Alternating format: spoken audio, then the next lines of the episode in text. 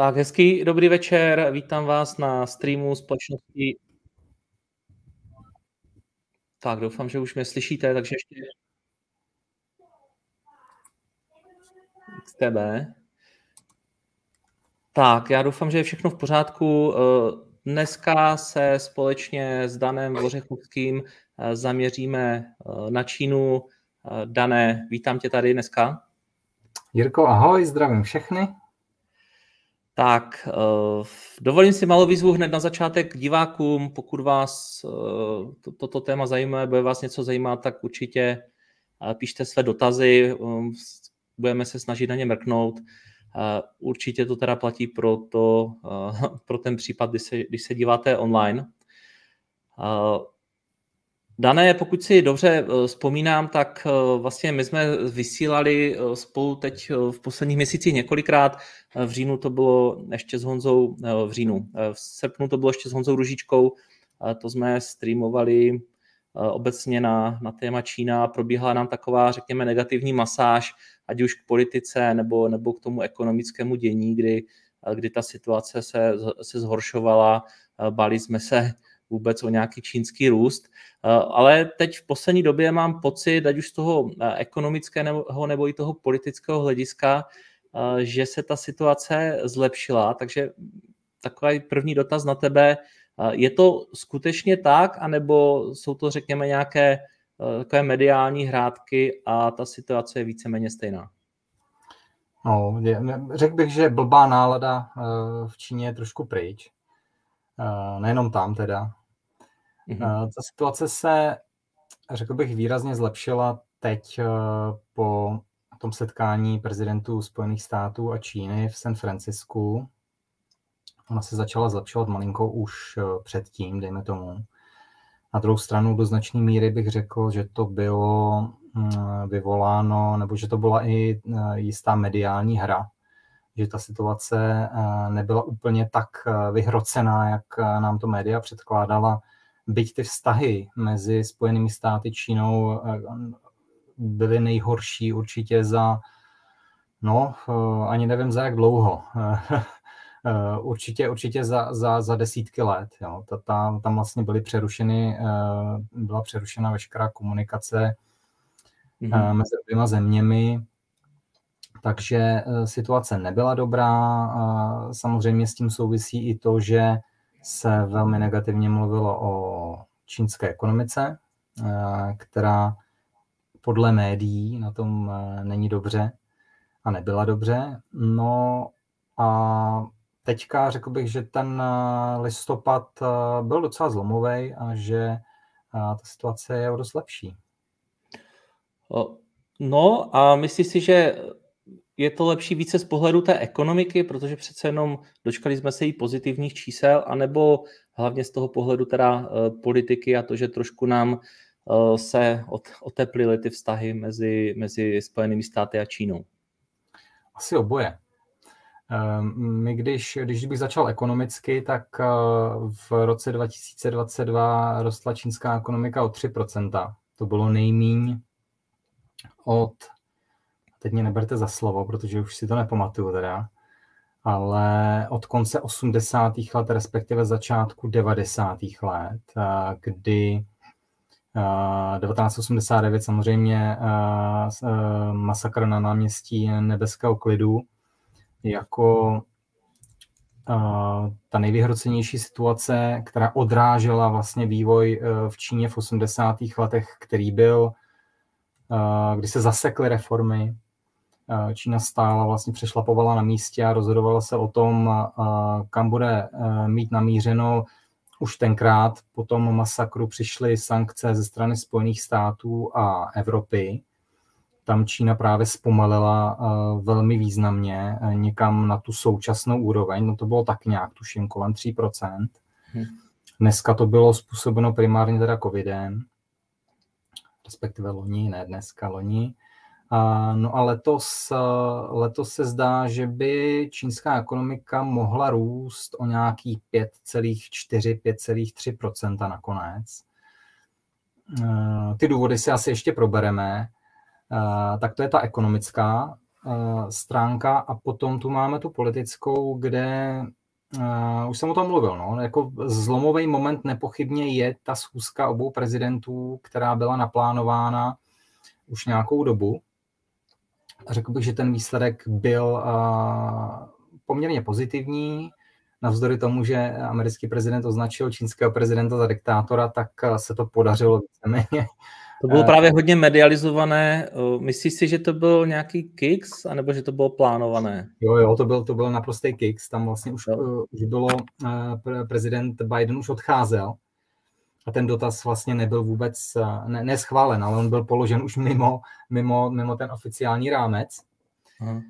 A uh, na Twitteru a samozřejmě i mm, přímo v tom přímém uh, přenosu bylo vidět, byl záběr na amerického ministra zahraničí Antony Blinkna, který, který když slyšel tu odpověď, tak se zhrozil, protože samozřejmě to bylo velice nešťastné, jde, jde o hodně. A i když uh, samozřejmě je to do značné míry pravda, tak uh, v takhle asi diplomacie úplně vypadat nemá. No. Tak uh, to, to byl takový jako nešťastný moment, ale jinak si myslím, že Eh, že se ty rozhovory nesly v poměrně relativně přátelském duchu. Ten nej, nejzajímavější asi výstup je to, že došlo k obnovení komunikace na, na vojenské úrovni, což je hodně zásadní věc. Eh, to znamená, že eh, všechny, nebo obě strany by si měly předávat vojenské informace. Mm-hmm.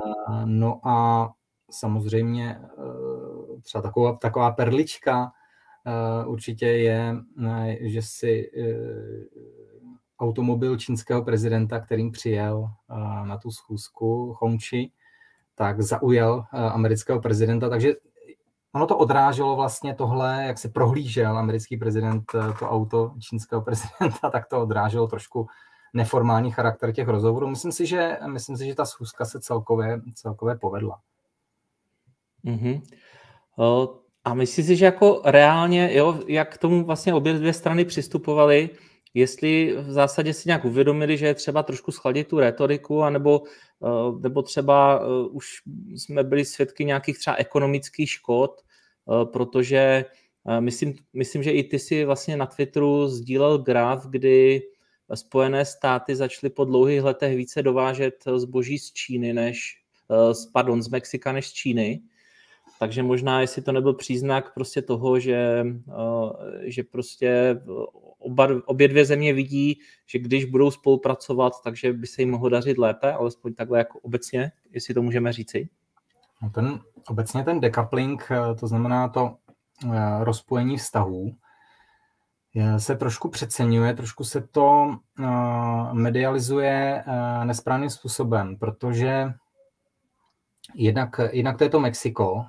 Mexiko ale současně s tím, že začalo prudce nebo prudce zvýšilo vývoz do Spojených států, tak samozřejmě, když se podíváme na strukturu obchodní bilance Mexika, tak zjistíme, že zároveň ve stejnou dobu zvýšilo dovoz z Číny. A je víceméně ze struktury toho, co se dováží do Mexika, co se vyváží z Mexika do Spojených států, tak vidíme, že to jsou ty samé věci. To znamená, že nejen, že Mexiko není uh, cílem nebo uh, není tou zemí, ve které by se, do které by se dováželo zboží z Číny, tam se nějakým způsobem zpracovalo, potom hmm. pokračovalo do USA, uh, eh, Mexiko je vlastně jenom překladiště, kdy spousta výrobků z těch kategorií, které, hm, dejme tomu, byly na seznamu neúplně sankcionovaných, ale hm, z těch segmentů, které nejsou úplně eh, populární, tak eh, se, se dováží přes Mexiko. To je jedna věc. Druhá věc, když se podíváme na obchodní bilanci mezi Spojenými státy a Čínou, tak zjišťujeme, že tam došlo k eh, velkému propadu v těch předchozích dvou letech, ale letos se to znova vrací na tu původní úroveň. Mm-hmm. Není to, podílově na HDP se to snížilo, ale objemově se to přiblížilo tě, tomu roku, a teď nevím, 2020 nebo 2021, musel bych se podívat, nemám to před sebou. Uh, nicméně vrací se to na ty rekordní hodnoty zpět. Takže uh, jako decoupling uh, do určité míry, do určité míry uh, je znát, že se ty obchodní vztahy narušily, je to dáno nejenom touhle politickou situací, je to dáno zejména i covidem, protože z Číny vlivem covidu odešlo víc firm, nejenom z Americe, jenom z USA, ale i z, z evropských firm třeba, které zjistili, že pokud by nastala podobná situace, tak to není úplně optimální pro ně v tomto prostředí podnikat. A trošku přehodnotili ty svoje odběratelsko-dodavatelské vztahy. Na druhou stranu ten odchod je zatím hodně omezený a je to dáno samozřejmě eh, tím, že ty vazby se přerušují po těch dlouhých letech eh, velmi obtížně. Takže mhm. já bych byl no, opatrný. Ohledně toho decouplingu to nevypadá, že by k něčemu takovému reálně docházelo. Já tady mám pak připravený i jeden graf, který pak si ukážeme, eh, až se budeme bavit víc o ekonomice. Ale opravdu tohle bych řekl, že, že je to medializováno jinak, než jak to reálně je. Mhm. My, jak jsme se bavili, teď nevím, jestli minulé nebo na tom předminulém vysílání, tak v podstatě takový docela zajímavý point, nebo asi, asi spousta lidí jako ví nebo, nebo minimálně tuší, jo, ale bavili jsme se o e, cenách e, tamních akcí a vlastně o tom, že Eh, ty ceny eh, jsou tak nízko, eh, hlavně z pohledu nějakého politického rizika, které vlastně investování v Číně obnáší. Změnilo se podle tebe něco třeba od, za ty poslední měsíce tady v tomhletom, anebo prostě pořád, pořád tam to politické riziko hraje tu stěžení roli? Určitě. Já bych řekl, že politika je jednoznačně to, ten hlavní faktor, který rozhoduje o tom, že tam investoři nechtějí být. Na druhou hmm. stranu, na druhou stranu je potřeba a, bude, e, e, mohl bys prosím tě teda rovnou ukázat graf, kde jsou zahraniční přímé investice do Číny? Protože tam uh, vlastně je patrné, jak se vyvíjely uh, reálné investice, ne, ne ty investice, děkuju, ano, do akcí. My tady vidíme dvě statistiky. Ta první statistika je to, co se uvádí, ta, ta žlutá. Ta žlutá čára je to, co se uvádí v médiích. Ta modrá čára je, to jsou přímé zahraniční investice, eh, ve kterých nejsou zahrnuty eh, odvody zisků. Eh, my no. tady vidíme na té žluté čáře, že jako významným způsobem klesají zahraniční investice v Číně, ale je to dáno především tím, že firmy stahují zisky, eh, zahraniční firmy stahují zisky z Číny. A ten primární důvod není ani tak ten, že by tam málo investovali, jak vidíme na té modré čáře, to je oficiální statistika zahraničních investic bez tohohle faktoru. Eh, ty investice vlastně v čase neustále rostou. On klesá samozřejmě jejich podíl na HDP, to je logický, protože Čína eh, rychle roste a zahraniční investice nerostou tak rychle. Ale eh, a proč o tom mluvím? Eh, ten pokles na, na, na té žluté čáře, ten eh, do značné míry souvisí s tím, jak se zvýšily výnosy v zahraničí, v Evropě, ve Spojených státech. Mm. Protože samozřejmě někdy do roku 2021 byly ty výnosy daleko nižší, výnosy z aktiv. Jo. Eh, to znamená bondy, akcie, eh, tak eh, zejména tedy, zejména tedy dluhové nástroje. Tam se zvýšily výnosy významným způsobem oproti Číně, kde dochází naopak ke snižování úrokových sazeb. Ona jde vlastně naproti nebo úplně jinou cestou než, než Evropa nebo Spojené státy. Bojuje s deflací v zásadě. A, a tohle je vlastně toho odrazem. Takže nejde ani tak o to, že by eh, se v Číně málo investovalo, nebo že by, eh, že by zahraniční investoři ztráceli zájem o Čínu, minimálně ne na, na té reálné úrovni. Eh, pokud jde o, ty, o ta měkká aktiva, to znamená, pokud jde o investování portfoliového typu, tam je možné zaznamenat útěk právě investorů, ale nejsem si jist, že to souvisí přímo s politickým rizikem, byť to je podle mě ten hlavní faktor ale do značné míry je to dáno i tím, že uh, jak ty akcie vlastně nemají pořádnou výkonnost, tak uh, investoři se použijí jinde. Mm. A ono se asi není moc co divit. rozumím, no. Přece jenom máme tisíce a desetitisíce firm nebo akcí i, i v, jiných, v jiných zemích, takže ne všechny investice musí teda směřovat do Číny. Ale trošku už jsme tady vlastně začali s tou ekonomikou, tak já jsem si tady našel graf vývoje čínského HDP meziročně.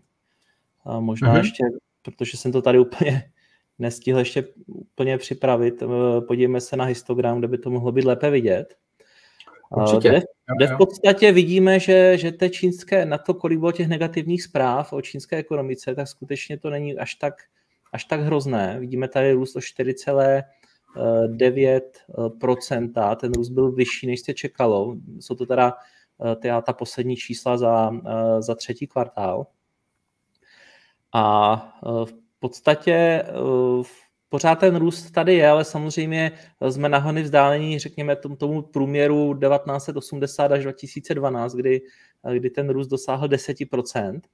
A mě by zajímalo, jestli ještě někdy Čína jako může se dostat na tyhle ty eh, růsty, anebo, nebo v podstatě to vyplývalo z té, eh, řekněme, z toho rychlého růstu eh, té, řekněme, velmi, velmi málo prosperující ekonomiky, ale v současnosti už eh, prostě Čína může být ráda za těch aktuálních 5%. Jak je podle tebe potenciál nějakého, eh, řekněme, akcelerace té růstu a eh, naopak vidíš nějaké, nějaká rizika toho dalšího vývoje?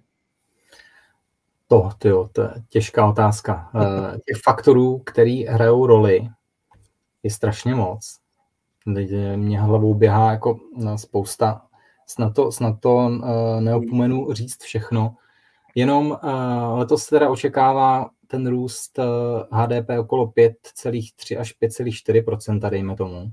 To jsou aktuální odhady za celý rok, což vůbec není málo, uh, zejména po těch loňských 3%, což byla z, z mého pohledu anomálie. Mhm. Nicméně uh, řekl bych, že my jsme momentálně tak zhruba na potenciálu toho, co Čína, eh, nebo jak rychle může Čína růst eh, v těch dalších letech a spíš to tempo bude klesat.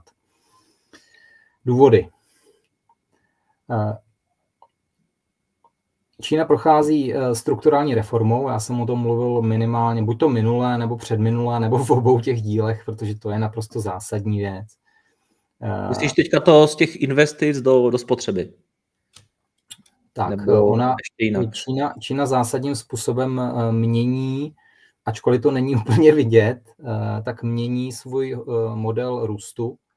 Ona ho musí změnit, protože dál už to vlastně nejde. Ona vyčerpala tu, ty možnosti, které se jí nabízely v té oblasti extenzivního růstu přes investice, jo, kdy vlastně rozšiřujete investice, ale s tím vám samozřejmě klesá mezní efektivita kapitálu, Eh, mezní výnos eh, produktu. Mm, je to krásně vidět na ziskovosti těch firm, eh, která klesala po celou dekádu, po celou tu poslední dekádu. My jsme se dostali na HDP z růstu přes, kolik to bylo, 2007 to vyvrcholilo, kdy Čína rostla o 14%. A potom, když pomineme tu recesi z let 2008-2009, myslím celosvětovou. V Číně eh, tam byl růst poměrně dynamický stále, ale postupně jsme se dostávali od těch 10% až někam k 6 a těm současným 5,5, eh, tak eh, přesně to odráží to, že se vám snižuje efektivita těch investic. Protože když se podíváte na strukturu HDP, tak dneska investice v Číně jsou naprosto anomální. Tvoří přes 40% HDP na té, na té výdajové straně. A to vlastně eh, snad žádná jiná země na světě nemá, určitě to nemá takhle dlouhodobě. Jo. Um, trošku se to snížilo, my jsme byli ještě před pár lety někde přes kolem tyjo, 46 možná i procent to bylo v jednom roce tak eh, dneska jsme na nějakých 42, 41%, to je stále hrozně moc. A když se podíváme teďka na ty eh, poslední data, tak eh, je docela pozitivní z mýho pohledu, že tam klesá právě ten, ta, ta složka investic oproti těm dalším. Ono zase trošku, aby jsme to zasadili do reality, růst přes spotřebu vlastně je, je nesmysl. Jo? Vy nemůžete růst přes spotřebu. Ta spotřeba musí být odrazem toho, že ta ekonomika roste. To znamená, vy potřebujete, Čína, co potřebuje Čína, tak je zvýšit efektivitu růstu přes úspory, takzvaně. To znamená, ona potřebuje zvýšit efektivitu investic, což v jejím případě paradoxně znamená, že musí snížit míru těch investic a musí zvýšit jejich kvalitu. To znamená, ona musí lépe alokovat ty investice. Jo, to je základ. Hmm. A když se bavíme o strukturální reformě, tak eh,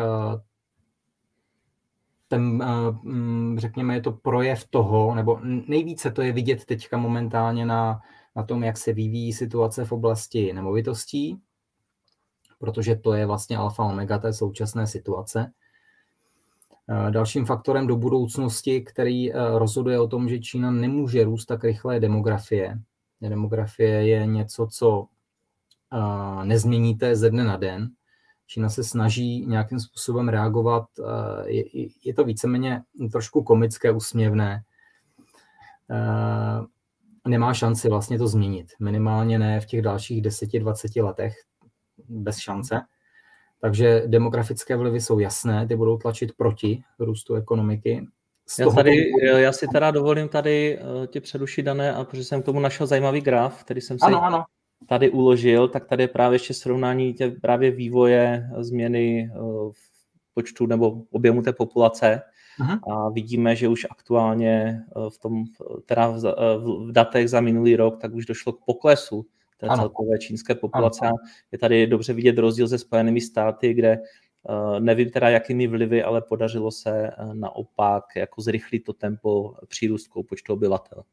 Já bych řekl, že tady bude hrát roli COVID v mhm. tom poklesu. Zatímco uh, v Americe se to vrátilo, dejme tomu na normální úroveň, v Číně vlastně COVID, tím, že Čína byla zavřená tři roky,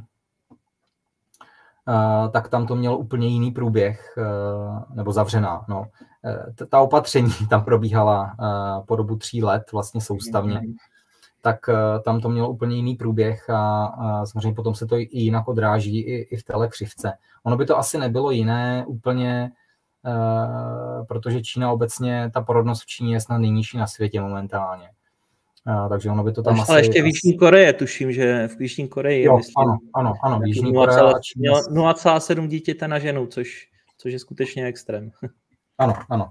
To jsou, ano, to jsou dvě země, které s tím mají největší problém momentálně. Na druhou stranu Korea samozřejmě je uh, poměrně nezanedbatelně bohatší, takže tam ta vlastně demogra- demografická krize přichází uh, až v okamžiku, kdy, kdy Korea už patří mezi bohaté země, kdežto Čína je stále uh, v těch středně příjmových, respektive uh, tou metodikou Světové banky vyšší, vyšší střední kategorie. Mm-hmm. Dobře, já jsem tě nechtěl moc předušovat, jenom mi to přišlo zajímavé ukázat, když Určitě. o tom teď mluvíš. Každopádně Určitě. můžeme se vrátit k, která k tomu, k té čínské ekonomice. Tak demografie, to, to byl ten, ten třetí faktor. S tím souvisí pochopitelně to, že Čína se snaží v rámci té pětiletky, která byla představena v roce 2021, tak se snaží o, o to, aby nahradila ty chybějící, eh, ten chybějící lidský kapitál, aby ho nahradila eh, zejména roboty. Eh, to znamená, že Čína tlačí na to, aby, aby se průmysl robotizoval. Mimochodem,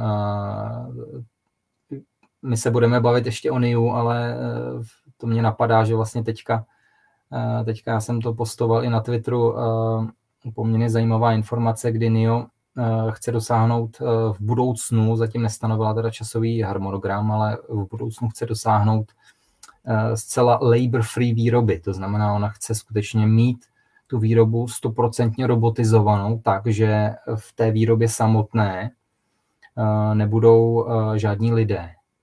Celá ta výroba bude probíhat pouze tedy mechaniz, mechanizovaně, strojově.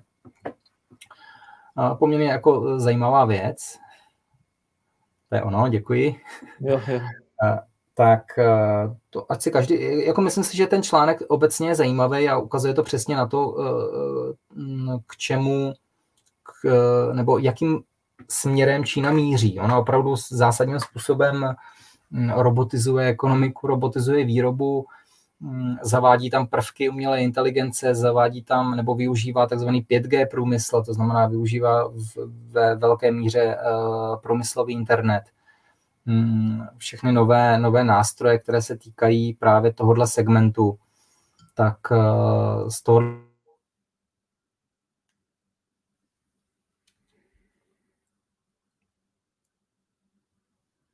Tak, snad, snad se nám spojení obnoví s Danem.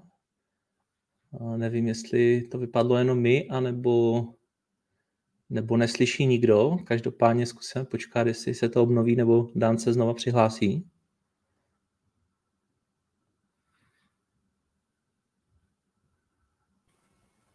Tak, už. Jo, teď se slyšíme? Jo, teď děkuji. už se slyším, dobrý. Děkuji, nevím, nevím, ta jedno, kde byla chyba. Uh, tak to bychom měli teda uh, tohle téma asi, nebo ten, ten čtvrtý faktor, který souvisí. A mhm. teď přemýšlím, jestli ještě něco jako, z, jako velkýho big téma, který by s tím souviselo, proč Čína nebude, teď mě asi nenapadá. Uh, myslím si, že to byly, to, to byly vlastně tři jako zásadní. Možná, možná bychom mohli zmínit jako, jako faktor, ale řekl bych, že až podružný, tak je zadlužení. Ale to zadlužení má takovou strukturu a má takovou formu, že hm, bych řekl, že to není jako samo o sobě omezující. Hmm, no a možná u tohohle můžeme zůstat, protože ono se to hodně zmiňuje, že vlastně Čína je hodně zadlužená země, ale přece jenom nejsem si jistý, jestli úplně každý to chápe, protože něco mhm. jiného je dluh té, těch lokálních vlád, eh, něco té centrální vlády, takže a někdy se zmiňuje to vyšší číslo, někdy vyšší. Možná, jestli bys to mohl eh, trošku, eh, trošku ozřejmit, jestli teda Čína je tak zadlužená, nebo je třeba zadluženější ještě než západní země. Jak je to vlastně s, s tím čínským dluhem? Když tak, jestli mi tam můžeš hodit uh, nějaký graf k zadlužení, mám ho tam. Já ti řeknu, jestli to je správný, nebo jestli chci jiný. Ještě tady uh, tenhle. Můžeme dát tenhle, pak tam mám ještě jeden, na kterém je vidět, ale můžeš nechat tenhle zatím. Um, tady vlastně vidíme, jak se vyvíjela dlouhodobě, jak se dlouhodobě vyvíjel uh, dluh Číny, který uh, je celkový. To znamená, my tady vidíme vlastně dluh uh, jak státního, respektive veřejného sektoru, tak tady vidíme i dluh Eh, nefinančních eh, institucí domácností. Jo? Je to všechno združeno do, dohromady.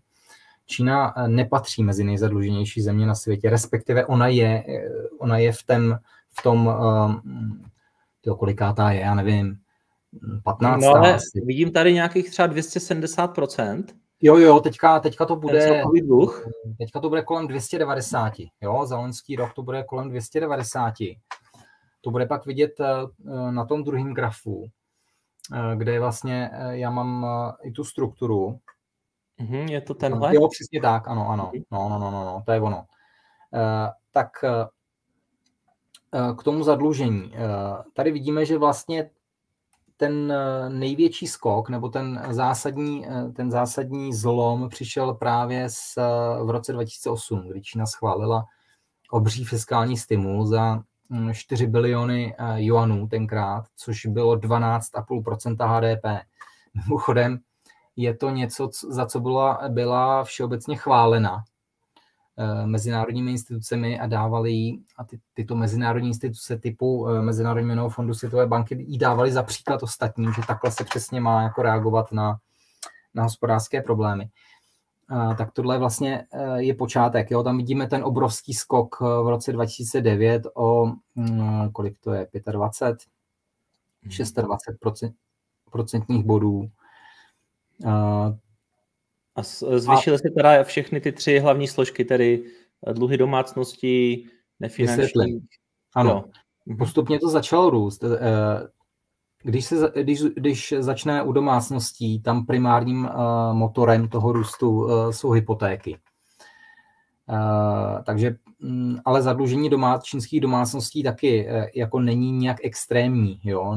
Nedosahuje, jsou jiné země, které jsou daleko zadluženější. Uh, a hlavně vidíme, že uh, od roku 2016, kdy Čína přistoupila k, ke strategie delever agingu, to znamená, kdy centrální eh, vláda eh, spustila program na to, že chce zastavit eh, zadlužování, tak se to zadlužování zásadním způsobem zpomalilo. V podstatě ono do začátku covidu se téměř nezměnilo, zůstalo na těch 270% HDP, pak to skokově vzrostlo právě kvůli covidovým opatřením. Mm-hmm. V roce 2021, stejně jako v jiných zemích, kdy eh, Čína rostla o 8,4%, tuším, tak se to opticky jako zase zmenšilo. A teďka eh, v tom loňském roce, kdy rostla naopak pomalu a eh, naopak se ta ekonomika potřebovala nějakým způsobem stimulovat, tak zase nám trošku zadlužení vzrostlo. Proč to není, eh, respektive ještě takhle, eh, ten, ten žlutý segment tady v tom, v tom grafu, eh, to je zadlužení nefinančních institucí, ale tam patří kromě jiného i právě veřejný sektor, což je taková specialita trošku Číny, protože ona se financuje, nebo respektive její veřejný sektor se financuje poněkud odlišně od toho, na co jsme my zvyklí. Takže po roce 2008 to břemeno zadlužení nesly především nominálně soukromé firmy, které ale byly ve vlastnictví provinčních vlád, které se zadlužovaly a z, z těchto dluhů se potom financovaly ty infrastrukturní projekty v rámci nejenom toho obřího fiskálního stimulu, ale dalších projektů na úrovni provincií. Mm-hmm. A to byl vlastně ten hlavní důvod, proč, eh, proč se Čína takhle zásadním způsobem eh, zadlužila v tom předchozím desetiletí. Eh, proč si nemyslím, že je to úplně problém? Jednak teda Čína jsou zadluženější země, kromě jiného i v Evropě, není jich málo. Mm-hmm. No ale možná se tě zeptám, jak to potom počítáš, jo? protože vlastně ten dluh, jestli vlastně ten vládní dluh a ten vlastně těch nefinančních institucí, tak by se neměl jako sečíst. Jo? To jsou teda, počítám s tím, že eh, tady tenhle ten, eh, ty žluté sloupečky, to jsou ty lokální, eh, lokální vlády, nebo... Žlutý sloupeček zahrnuje veřejný i soukromý sektor. I soukromý. Ale, mhm. ale to břemeno tam, nebo primárně ten nárůst se týkal, se týkal teďka v tom období od roku 2008, kdy se dostali do obliby ty uh, local government financial vehicles, což jsou ty nominálně jakoby uh, soukromé firmy, tak uh, ty se zadlužovaly, nebo prostřednictvím nich se veřejný sektor zadlužoval, ale ono to bylo, ale samozřejmě je to vykazováno jako dluh firm, protože to jsou firmy. Mm-hmm. No. Částečně se to teďka převádí vlastně na, na knihy nebo na bilanci, na bilanci provincií, Eh, takže eh, i tady je to v, v tom, eh, v, v té predikci Morgan Stanley, je to, je to vlastně v tom zelené, v té zelené části je to částečně vidět, jo? Že, že, se nám to, že se nám to vlastně zvyšuje, nebo oni mm-hmm. počítají s tím, že to bude pokračovat. Část dluhů navíc byla, řekněme, skrytá, vlastně byla úplně i mimo systém, že nebyly vlastně vidět v žádných statistikách. Mhm. Nicméně takhle nominálně, takhle jak vidíme, vidíme tu hodnotu celkového zadlužení ekonomiky, tak v Evropě, já nevím, kolik jich je, musel, ne, nemám to zase před sebou a možná jsem to ukazoval minule, a, a, nebo jsem to ukazoval úplně někde jinde, jo, já už jak to mám moc, tak nevím, ale e, řekněme, že Čína, já nevím, je nějaká 15. na světě e, z hlediska tohohle měřítka zadlužení, to znamená opravdu celkového zadlužení v ekonomice. Mm-hmm. A první je suverénní Japonsko vlastně.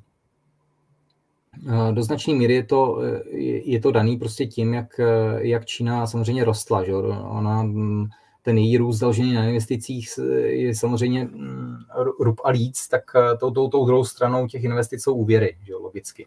Na druhou stranu Čína má samozřejmě obrovské úspory. Že? Čína má, je země, která mm, má nestandardně nebo neobvykle vysoké úspory Eh, což eh, je obrovský polštář, ale zároveň je to, je to problém, protože eh, tím, že jich má tolik a tím, jak funguje celý ten finanční systém v Číně, který je postavený na státním bankovnictví a jak dlouhodobě fungoval, to je mimochodem jako velmi zajímavá věc, o které já mluvím na svých přednáškách o čínské hospodářské transformaci, tak v důsledku toho ty úspory samozřejmě se investují velice nehospodárně, řekněme.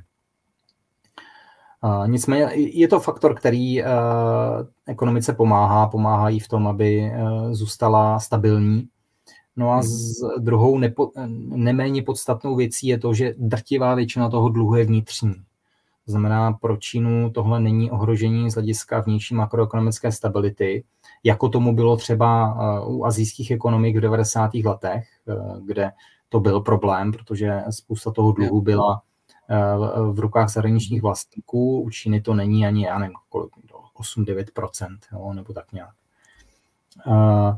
Takže to jsou vlastně dva, dva základní faktory úspory a ta vnitřní povaha toho dluhu, která, řekněme, není, není úplně jako, uh, není to úplně problém.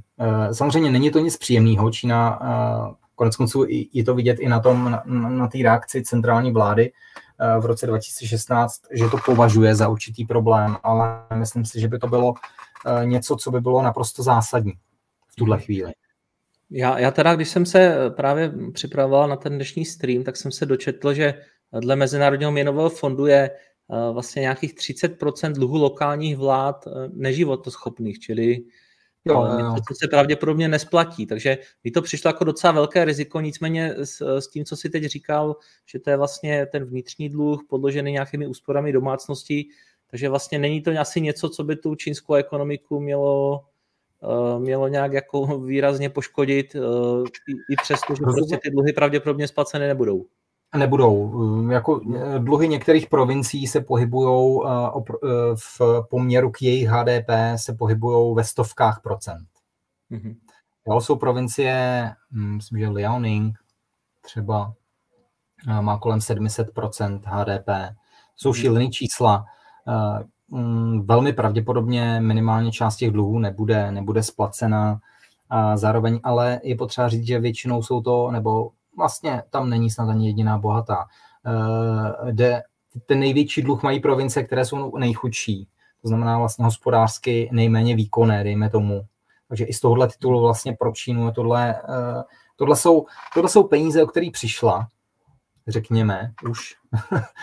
a eh, teďka jde o to, aby aby ty prostředky, které ještě jí zůstaly, tak aby investovala daleko líp než v minulosti. Mm-hmm.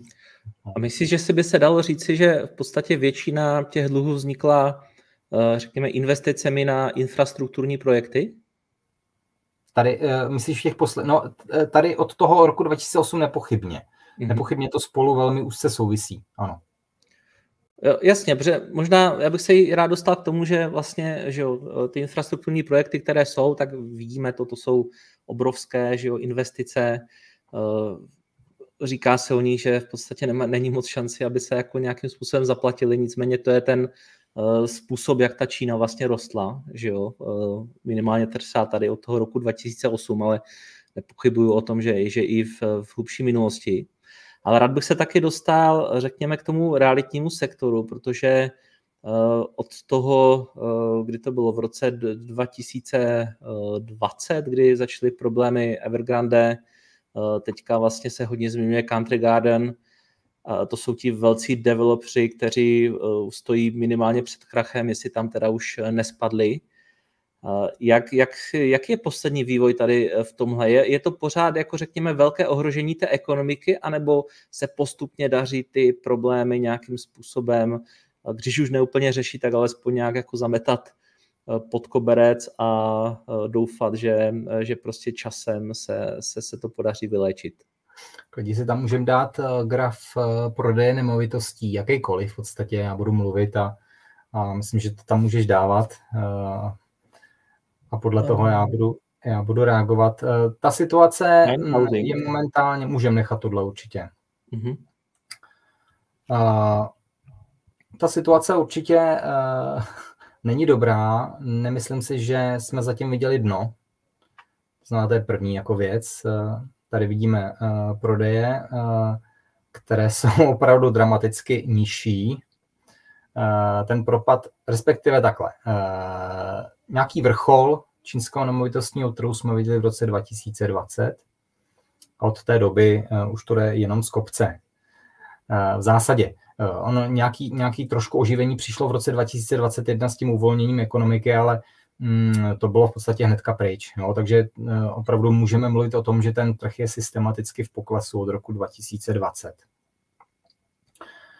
Evergrande už fakticky zbankrotovalo, to prochází restrukturalizací, na jaře byl schválen program, já ho považuji za nereálný, myslím si, že ta firma skončí a že bude rozprodaná. To je první věc. Country Garden dneska jako největší developer, který nahradil Evergrande na prvním místě, tak ne, ne, nemyslím si, že by měl až takový problém jako Evergrande. Evergrande bylo skutečně uh, uh, to byl zářný příklad, řekněme, nějakého Ponziho schématu skoro až, jo, zejména u toho financování. To bylo neuvěřitelné a takže to si myslím, že se nebude opakovat v případě Country Garden, ale Country Garden rozhodně nepatří mezi, mezi, mezi firmy, který bych vychválil. I to má velký problémy s financováním zbankrotoval na, na zahraniční emisi svých dluhopisů, takže ten už to taky má v, v tomhletom segmentu za sebou. Ještě nezbankrotoval teda jako firma, uvidíme, já nevím, nedokážu, nedokážu říct, jestli, jestli se mu podaří to zvrátit. Já bych očekával, že to dno přijde příští rok. Ten důvod je, Eh, že v roce 2025 jsou budou vrcholit splátky úvěrů u developerů. Čína přijímá nějaké opatření na to, aby je podpořila, ale jsou výrazně selektivní. Čína se určitě nesnaží zachránit ten segment jako takový, to znamená jako mm, zachránit každého jednotlivého hráče, naopak se snaží, aby se ten segment pročistil. Mm, dělá to poměrně, řekl bych, dobře relativně na, na to, co se tam děje minimálně. Uvidíme, 2024 bych považoval za rok, ve kterém by mělo přijít teda dno a pak se uvidí, jakým způsobem se segment bude dál vyvíjet. My jsme se dostali mezi tím z nějakých téměř 30% podílu na HDP, já má, tam mám taky ten graf, mimochodem, Aha, na, na, kterým je krásně, na kterým je krásně vidět, že Čína se dostala v podstatě do obdobné situace, ve které bylo například Španělsko v roce 2007-2008, mm, nevím eh, přesně, eh, na tom grafu to bude vidět. Eh, děkuji. Tenhle, jo? Ano, děkuji. Když Španělsko, no tak to bylo už možná 2006, to ve Španělsku vyvrcholilo. A možná, eh, možná představíš ho, aby, aby Určitě. věděli? Eh, tady, tady vidíme podíl eh, celkového sektoru nemovitostí na tvorbě HDP v různých zemích, aby jsme měli představu o tom, jak se to v Číně vyvinulo. Čína je ta, momentálně teď ta nejvyšší. Mhm, takže tady nějakých 28% třeba. Teďka, ano, dostali jsme se k téměř 30%, ještě ono to potom vzrostlo zase zpátky, ještě v roce 2020. A teďka momentálně už jsme na pouhých někde, ty odhady jsou, se různí. Ono, uh, není to jednoduchý úplně odhadnout, řekněme. Ale odhady, odhady počítají, že je to někde mezi, mezi 22 23 procenty. To znamená, že se blížíme vlastně tomu, co je obvykle, řekněme, v eh, těch vyspělých zemích. Ve Spojených státech dlouhodobě je to kolem 16-17 eh, tak eh, Čína momentálně se blíží vlastně. I, i proto si myslím, že, že to dno je relativně blízko. Samozřejmě nesmíme zapomínat na to, že mm, vzhledem k velikosti té bubliny, tam bylo vytvořeno eh, spoustu nemovitostí, respektive je tam velký přebytek. Eh, velký přebytek eh, nabídky nad poptávkou, ale je to přebytek, který jaksi se nepotkává s těmi místy. To znamená, že o to je to horší. Jo, řekněme, že já nevím, 20-30% možná nemovitostí zůstane zcela nevyužito. Jo, to, co se mhm. postavilo, to můžou spláchnout do záchodu podstatě obdob, eh, je to opravdu obdobná situace, to, co jsme mohli vidět ve Španělsku. Jo, to, to, to dopadne v podstatě úplně stejně. Eh, kromě toho mm, samozřejmě platí, že eh, drtivá většina čínských domácností ve městech už má svoji nemovitost. To znamená, že ta poptávka teď bude přicházet od těch lidí, kteří budou přicházet do měst za prací, to znamená Čína je dneska na nějakých 60% urbanizace mm-hmm. nebo urbanizovanosti té země. Dá se předpokládat, že to bude pokračovat i nadále, a takže mhm. poptávka bude především od těchto, těchto lidí, ale obecně určitě bude daleko nižší než v minulosti. Promiň ještě má... to, co jsi říkal, to těch 20 až 30% že bude nevyužito, tím myslím, mm-hmm. že, že to bude jako úplně zbouráno jako srovnáno se zemí, nebo to jsou nemovitosti, to, je, to, to bylo i třeba ve Španělsku, to jsou nemovitosti, které prostě uh, budou stát, ale nikdo v nich nebude bydlet. ne, jo, jo, ale či... myslíš si, že ta situace bude stejná i třeba za pět, za deset let? To nevím, to nedokážu odhadnout, záleží na tom, jakým způsobem, nebo respektive uh, ono to záleží, uh, jak se budou vyvíjet ta města, uh, ve kterých bylo postaveno nejvíc nemovitostí, které zůstanou nevyužitý jestli opravdu eh, tam přijde nějaký hospodářský rozvoj, eh, že v Číně samozřejmě je to tak, že eh, obecně západní část, nebo čím víc na západ se dostáváš v Číně, tím méně rozvinutá je ta země. A v rámci tohohle vlastně postupuje nebo se mění i struktura průmyslu. Když jsme začínali, když začínala v Číně hospodářská transformace, tak ty první mm, ty první firmy eh, a ten rozvoj tržní ekonomiky probíhal na východě. Eh, s tím, jak Čína bohatla, tak eh, ty firmy se přesouvaly směrem na západ, ty tradiční firmy, které tam zakládaly firmy, především zakládaly svoje podnikání zejména v těch odvětvích s nižší přidanou hodnotou, to znamená klasicky textilky. Jo.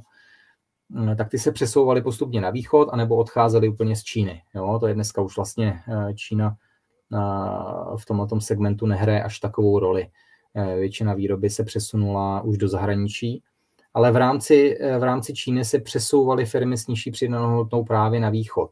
Teď je otázka, jestli tohle bude pokračovat třeba i do budoucna v těch sektorech s vyšší přidanou hodnotou, jak se budou opouštět ty nemovitosti, které byly postaveny Eh, ve městech, kde teďka vlastně, které jsou teďka centrem uh, hospodářského uh, rozmachu Číny, což je Greater Bay Area, to znamená mm, na jejich kanton, Shenzhen.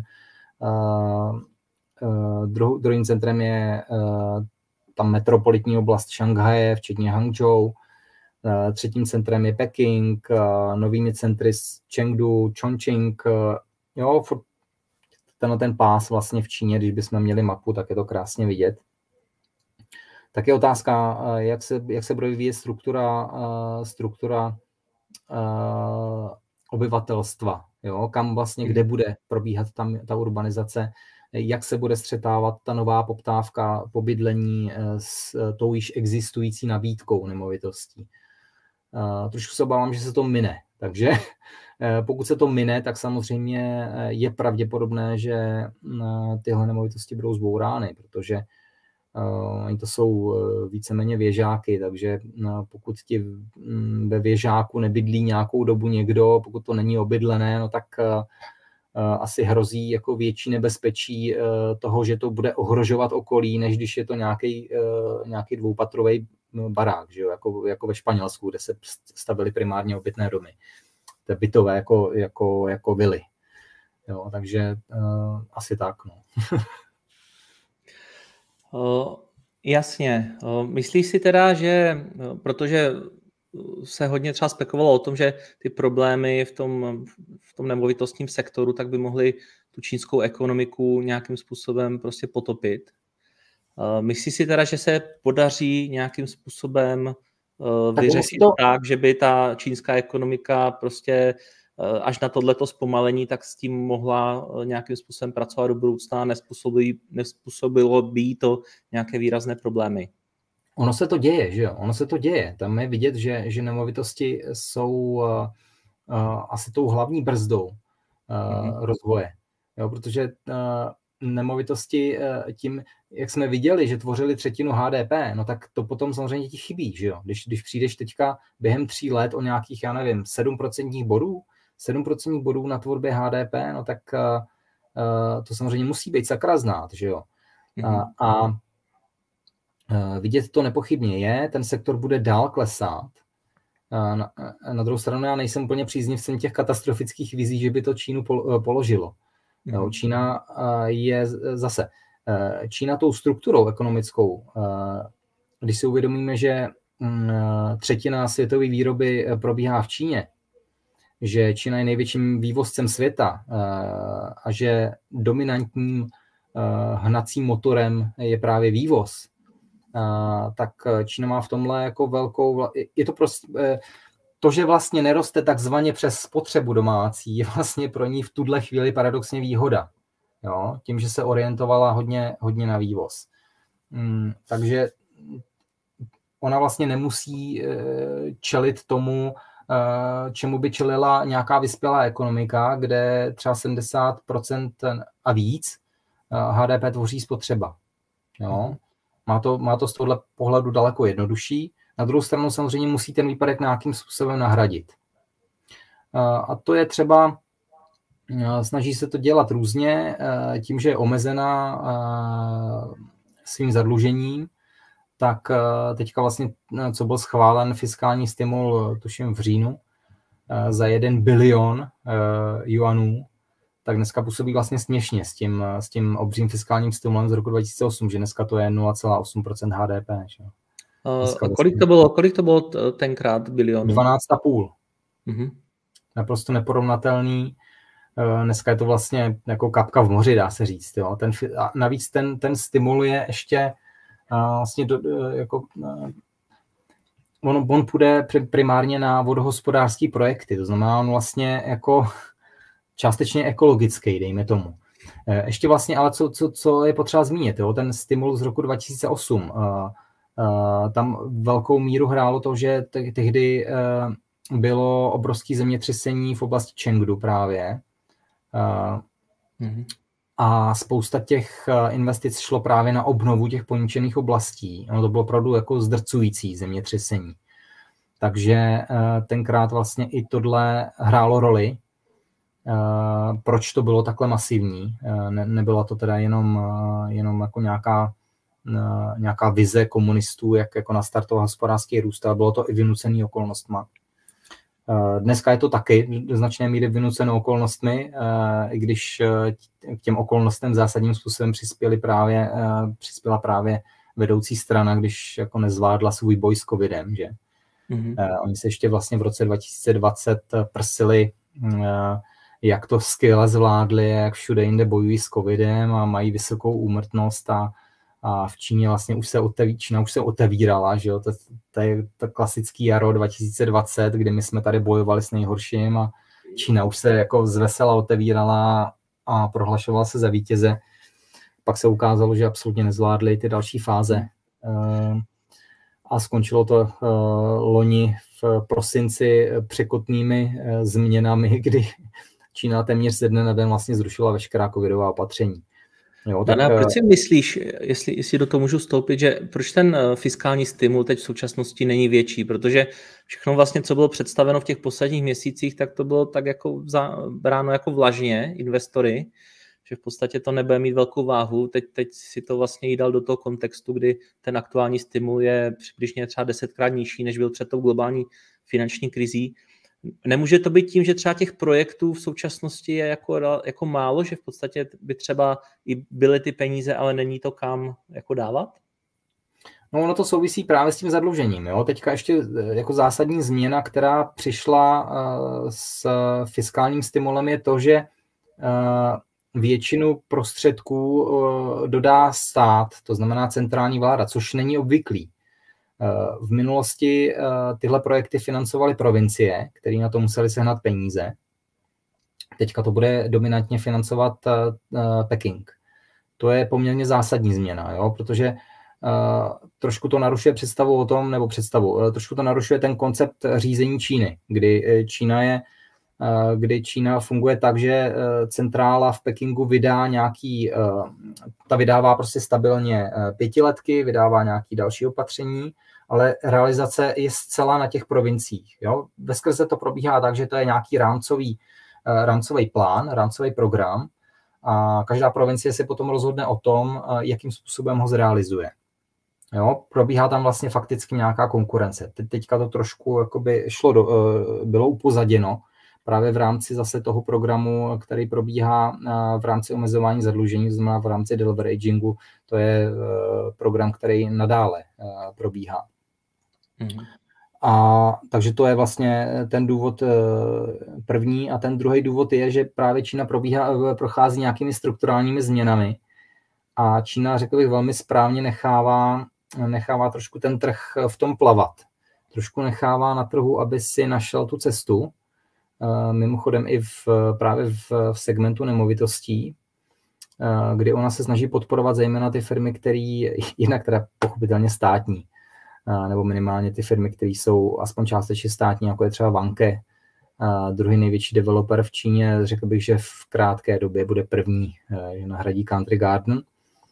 A což je teda developer, ve kterém třetinu, třetinu drží vláda Shenzhenu. On je nominálně ještě, řekněme, soukromý, ale je vlastně pod, je, je, ovládán, je ovládán státem. Tak ona se snaží zachraň, nebo zachraňovat. Ona se snaží cíleně podporovat těmi opatřeními, zejména tady nějakými zvýhodněnými úvěry, nebo Čína vlastně tím, jak měnila, nebo neustále měnila to prostředí, což je vlastně zajímavá věc, kterou ještě hnedka do, doplním, ale ještě zůstanu u těch nemovitostí, tak ona poměrně zásadním způsobem od roku 2016 měnila každý rok pravidla pro to, jak, jak se poskytují úvěry třeba. Jo, to znamená, jeden rok to uvolnila, další rok to zase zpřísnila a takhle furt to dokola vlastně měnila. Uh, tak teďka to znova mění, jakože uvolňuje trošku podmínky, uh, ale obecně, když to přenesu na celou ekonomiku, tak právě tahle změna těch podmínek, ta neustálá změna, střídání toho, jak to bude nebo nebude, co se bude dělat, co se nebude dělat, tak eh, je pro tu ekonomiku poměrně smrtící, protože vy, vy jste samozřejmě v nejistotě, co bude další měsíc, s čím přijdou, co opět změní. Eh, řekl bych, že si trošku uvědomili, že to není úplně produktivní, tohle, tenhle přístup, a že trošku nechávají teď na ekonomice, aby se nastartovala sama, řekněme, trošku. Mm-hmm. Nebo do, do určitý míry. Uh, jestli to bude fungovat, uh, mělo by. Pokud tomu nechají volný průběh, uh, tak by to mohlo fungovat. Druhou věcí je, že oni by potřebovali naprosto zoufale potřebovali reformovat bankovní systém, k čemuž ovšem nedojde, protože mm, a to je zase dáno tím, jak, jak prostě mm, funguje, funguje ta, ten vztah mezi, mezi vládou a státními firmami a státními bankami.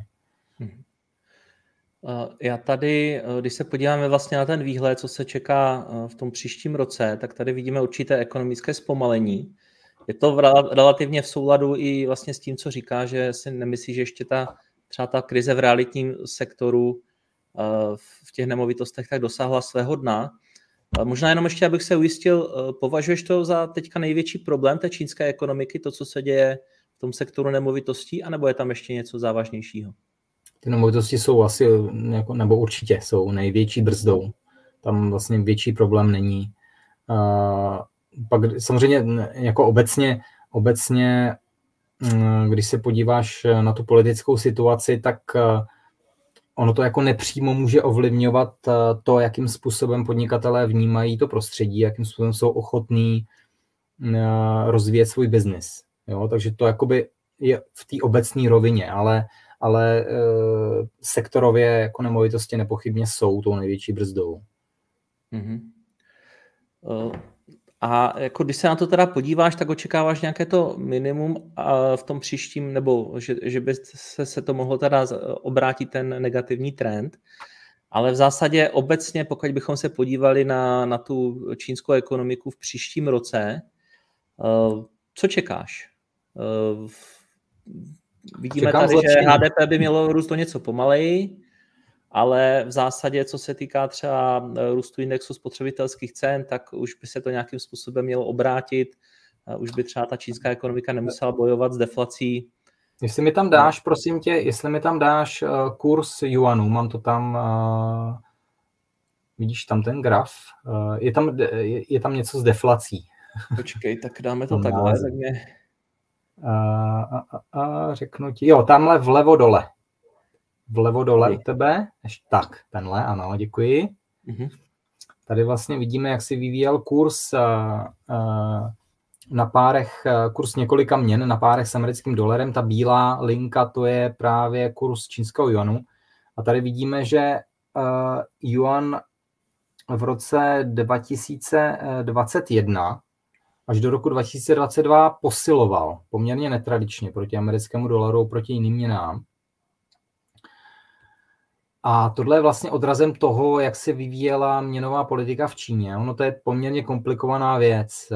Čína mm, jednak uplatňuje kapitálové kontroly, jednak, pro, jednak má uh, fixní kurz yuan, nebo udržuje fixní kurz yuanu uh, v pásmu, v pohybovém pásmu.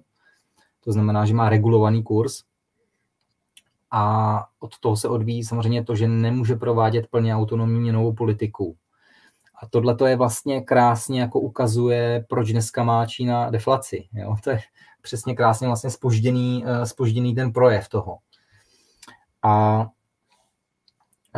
Teďka, když bychom se podívali na graf třeba, já ho tady nemám, když bychom se podívali na graf, jak se vyvíjí peněžní zásoba v Číně, tak ona poměrně razantně roste, jsme hodně na 10% meziročně a je to diametrálně zase, diametrálně odlišný vývoj od toho, co vidíme v Americe, co vidíme v Evropě, kde naopak jsme v mínusech, že jo, dneska už na, na těch širších měnových agregátech. Mm-hmm. Dá se očekávat, já bych čekal v příštím roce, že právě i vlivem uvolněné měnové politiky toho, že Čína přistoupila na to, že prostě yuan musí depreciovat, takže dojde k nějakému oživení té ekonomiky, přirozenému oživení. Letos ten růst o 5,4% je dán do značné míry tím, že polovina toho fiskálního, fiskálního stimulu bude utracena ještě teď ve čtvrtém čtvrtletí. Takže proto vlastně se i zvyšovaly ty odhady na těch 5,4 nebo 5,3, dejme tomu. Uvidíme, kolik to teda bude. Já bych očekával, a ještě vlastně jsme ale nezmínili důležitou věc, zásadní určitě bude i to, jak dopadnou volby na Tajvanu. Protože to samozřejmě může zásadním způsobem určit geopolitické vztahy. Mm-hmm. No a tam by tam by mohl přijít ještě nějaký takový bubáček. Který... Prosím tě, a možná trošku, protože asi o tom, o tom moc lidí neví, Uh, mohl bys nám k tomu říct něco jako detailnějšího, jak, co by to mohlo ovlivnit, ty, ty volby, protože já se přiznám, já jsem o těch volbách do dneška nevěděl, mm-hmm. že budou. 13. ledna 2024 uh, budou na Tajvanu uh, prezidentské volby.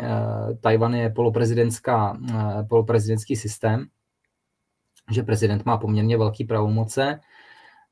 Tím, že to je jednokolový systém, tak je to poměrně e, jako jednoznačný. Prostě jedno kolo, vítěz bere všechno. Jsou tam tři hlavní kandidáti z těch tří hlavních stran. Momentálně u moci je mm, progresivní demokratická strana, to znamená strana, která má vlastně v programu, že by ráda vyhlásila nezávislost Tajvanu což je něco, co je pro Čínu černým, červeným hadrem, takže to, to by jako Čína by nerada, aby pokračovala tahle linie. Proti tomu jsou proti kandidátovi DPP, to znamená té demokratické strany, stojí dva kandidáti.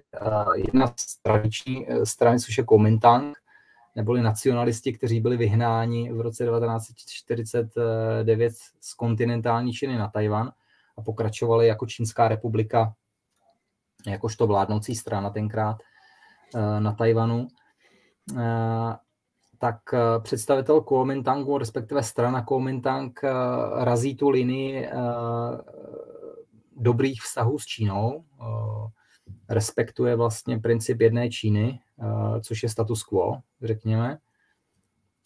No a ten třetí kandidát vlastně z, z, z nové strany tak ten je, řekněme, něco mezi. Něco mezi, mezi demokratickým kandidátem a kandidátem Kuomintangu.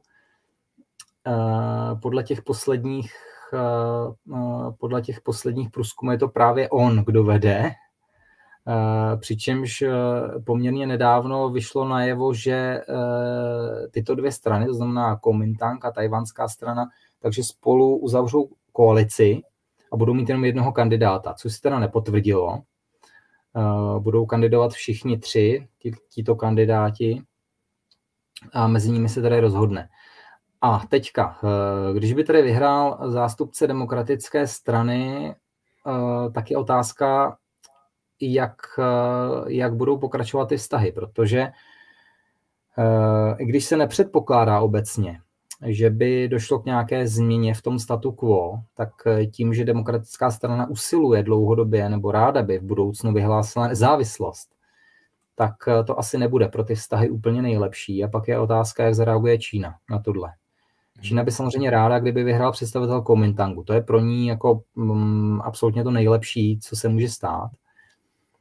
A kdyby vyhrál představitel demokratické strany, tak uh, to bude trošku problém a, a bude záležet právě na Číně, jakým způsobem na to zareaguje. A samozřejmě, jak se bude chovat, jak se bude chovat uh, uh, Tajvan, jak, jakou zvolí strategii. Uh, teďka to vypadá, že ty vztahy právě i po, po schůzce eh, amerického prezidenta čínského prezidenta, že se zlepšily, eh, ty vztahy se trošku normalizovaly eh, a tohle by to mohlo opět zvrátit.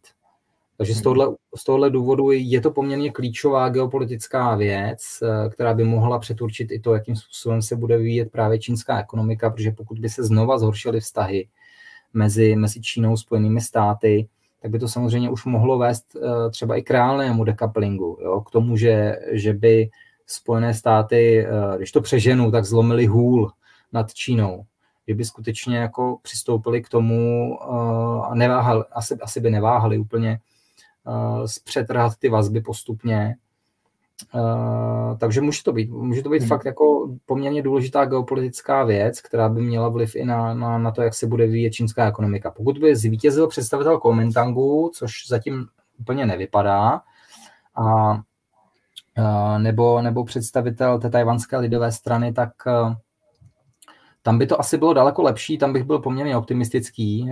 Čekal bych, že Eh, že Čína bude eh, udržovat s Tajvanem eh, nějaké vztahy, respektive, že spolu třeba i budou jako víc mluvit než teď a že by se to mohlo dobrat k nějakému, řekněme, aspoň dočasnému řešení těch vztahů. Na, na druhou stranu Čína samozřejmě se netají, že chce, že chce Tajvan dostat pod svoji kontrolu. Mm-hmm. Jo, takže to je, to je samozřejmě věc, se kterou Tajvan musí počítat. Na druhou stranu Čína nemá žádný pevně stanovený datum, do kdy by to chtěla udělat, ale pravděpodobně do roku 2049, kdy bude stoleté výročí eh, vzniku Čínské lidové republiky, tak pravděpodobně to je, to je jako ten nejzastší termín, do kterého by to ráda stihla. No. Uh, takže počítám v podstatě s tím, že ty volby můžou mít i jako výrazný dopad na, na ceny finančních aktiv. Mám tím primárně teďka na mysli uh, čínské indexy, případně nějaké čínské akcie. Eh, takže eh, možná eh, využiju této situace a pojďme se podívat vlastně na tu dnešní třetí část a tím jsou, tím jsou vlastně ty finanční instrumenty. Já když se tady podívám do platformy Xstation na, na ty hlavní čínské indexy, ať už to je právě Hang Seng nebo, nebo tady H50, když jsou vlastně akcie z Shenzhenu a Šangaje, Eh, tak vidím v zásadě, že ten, eh, ten poslední vývoj je negativní, alespoň tedy pokud se podíváme na tenhle ten rok, eh, co se týká, co se týká těch indexů, tak tady vidíme nějaký čtvrtinový pokles. Tak by mě zajímalo, protože si hodně řekl, mluvil si v tom smyslu, že právě to hodně dáno tou politikou, tak v zásadě tady úplně není reflektováno něco, že v tom smyslu, že že by se ta situace jako měla zlepšovat. Naopak i z toho nějakého dlouhodobého pohledu aktuálně eh, vidíme tady graf někdy od roku 2012, eh, tak eh, jsme v blízkosti, řekněme, jsme úplně na těch největších minimech, kdy jsme byli někdy před rokem, ale opět se jim začínáme blížit. Tak je možné ještě čekat nějaký obrat na těch čínských akcích, anebo prostě retailoví investoři už, nebo obecně investoři teda nad, na těch čínských akcích už, už nad nimi zlomili hůl. Jo, je tam vidět, je vidět odliv zahraničního kapitálu z čínských akcí, to je nepochybný. Na druhou stranu Čína vlastně dělá hodně proto, aby přilákala zahraniční kapitál zpátky, aby vytvořila takové podmínky, že se z čínského kapitálového trhu stane skutečně jako plnohodnotný kapitálový trh, protože ono stále nemůžeme hovořit o tom, že by, že by čínský kapitálový trh byl plnohodnotný. My si musíme furt uvědomit, že přístup na čínský kapitálový trh je pro zahraniční investory, eh, zejména pro retailové, tedy velmi omezený. Vy jste omezení vlastně přístupem přes eh, takzvané rozhraní Stock Connect. Můžete nakupovat jenom vybrané akcie v Číně Eh, pokud byste chtěli investovat eh, do libovolných akcí, pak byste museli mít status kvalifikovaného institucionálního investora, což je statut, který má jenom přes asi 200 firm. Takže to jako nemáte šanci v podstatě. A určitě dlouhodobě Čína bojuje s tím, že kapitálový trh určitě neplní tu funkci, kterou by plnit měl čínské firmy se stále dominantně, když se tomu trošku mění v těch posledních letech, tak se dominantně financují přes bankovní úvěry. Kapitálový trh nepatří mezi, mezi hlavní zdroje, tím druhým zdrojem jsou dluhopisy. Hmm. Čína se proto snaží tohle změnit vlastně zásadním způsobem. Ona opravdu jako dělá zásadní kroky. Teďka poslední vlastně novinka, která se děje, nebo to, co se, to, co hýbe i Čínou, tak je snaha mm, americké firmy Citadel o získání licence pro, jako market makera, což by byla vlastně první zahraniční firma, která by mohla dělat market making v Číně a rozšiřuje se taky, rozšiřuje se Mm, rozšiřují možnosti, které mají zahraniční firmy při obchodování s deriváty. Eh, ten trh celkově se uvolňuje pro, eh, pro investice nejenom domácích investorů, ale i zahraničních. Eh, významným způsobem se rozšíří právě třeba i licence pro market makery. Čína vyzývá přímo firmy, aby o ty licence žádali on je to poměrně i relativně nový institut. Jo? Market making jako institut byl zavedený v Číně teprve v roce 2014. To jako není úplně dlouho, takže to ještě nemá, řekněme, vybudovanou tradici úplně. Uh, takže Čína se otevírá, snaží se opravdu uh, přilákat ten kapitál obecně, vytvořit podmínky k tomu, aby se v Číně lépe investovalo. Ono v minulosti je to taky, kdy, když bys tam dal uh, nějaký delší horizont, třeba na Hang Sengu, nebo na, na, eh, na šankajském indexu, tak eh, jo, můžeme můžem tady. Tak tady vlastně vidíme eh, rok 2014-15, ten obrovský nárůst, jo, krátkodobý. Potom znova vlastně vystřelení, konkrétně na tomhle indexu 2017, jo. Pak tady vidíme 2022 vlastně to, to prudký vzepětí potom, kdy byly odstraněny covidové opatření. Jo, třeba Hang Seng vlastně za tři měsíce od prosince do února, ne, do ledna. Uh, to za dva dokonce jenom.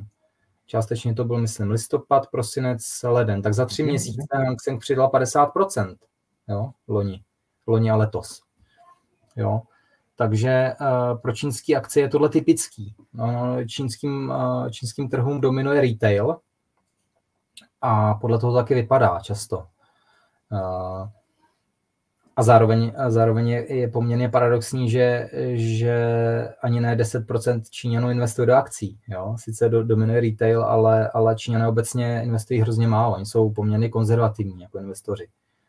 Mm-hmm. Uh, no, uh, takže co se týče, uh, na, kdybych měl odpovědět na tvoji otázku, tak já bych uh, předpokládal, že uh, právě do těch tajvanských voleb se nic moc nestane a že to bude poměrně jako potom odrazový můstek od toho, nebo k tomu, jak se bude celý ten trh vyvíjet v příštím roce. Já bych byl poměrně optimistou. Řekl bych, že pokud eh, tedy trh nemovitostí nepře, eh, nám neukáže nějakou ještě eh, daleko stínější stránku, tak za současných okolností bych předpokládal, že se čínská ekonomika začne vzmáhat.